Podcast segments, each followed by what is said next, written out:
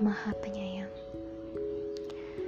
Sungguh beruntung orang-orang yang beriman, yaitu orang yang khusyuk dalam sholatnya, dan orang yang menjauhkan diri dari perbuatan dan perkataan yang tidak berguna, dan orang yang menunaikan zakat,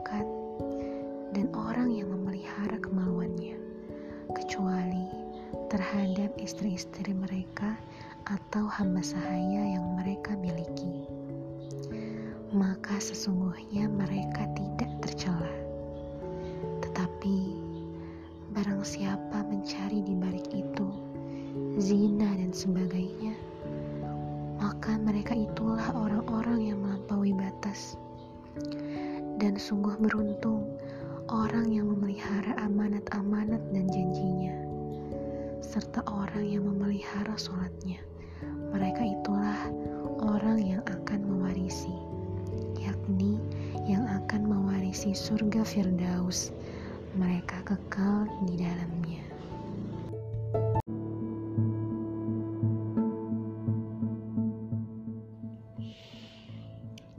Dengan nama Allah yang Maha Pengasih, Maha Penyayang demi bintang ketika terbenam. Kawanmu Muhammad tidak sesat dan tidak pula keliru. Dan tidaklah yang diucapkannya itu Al-Quran menurut keinginannya.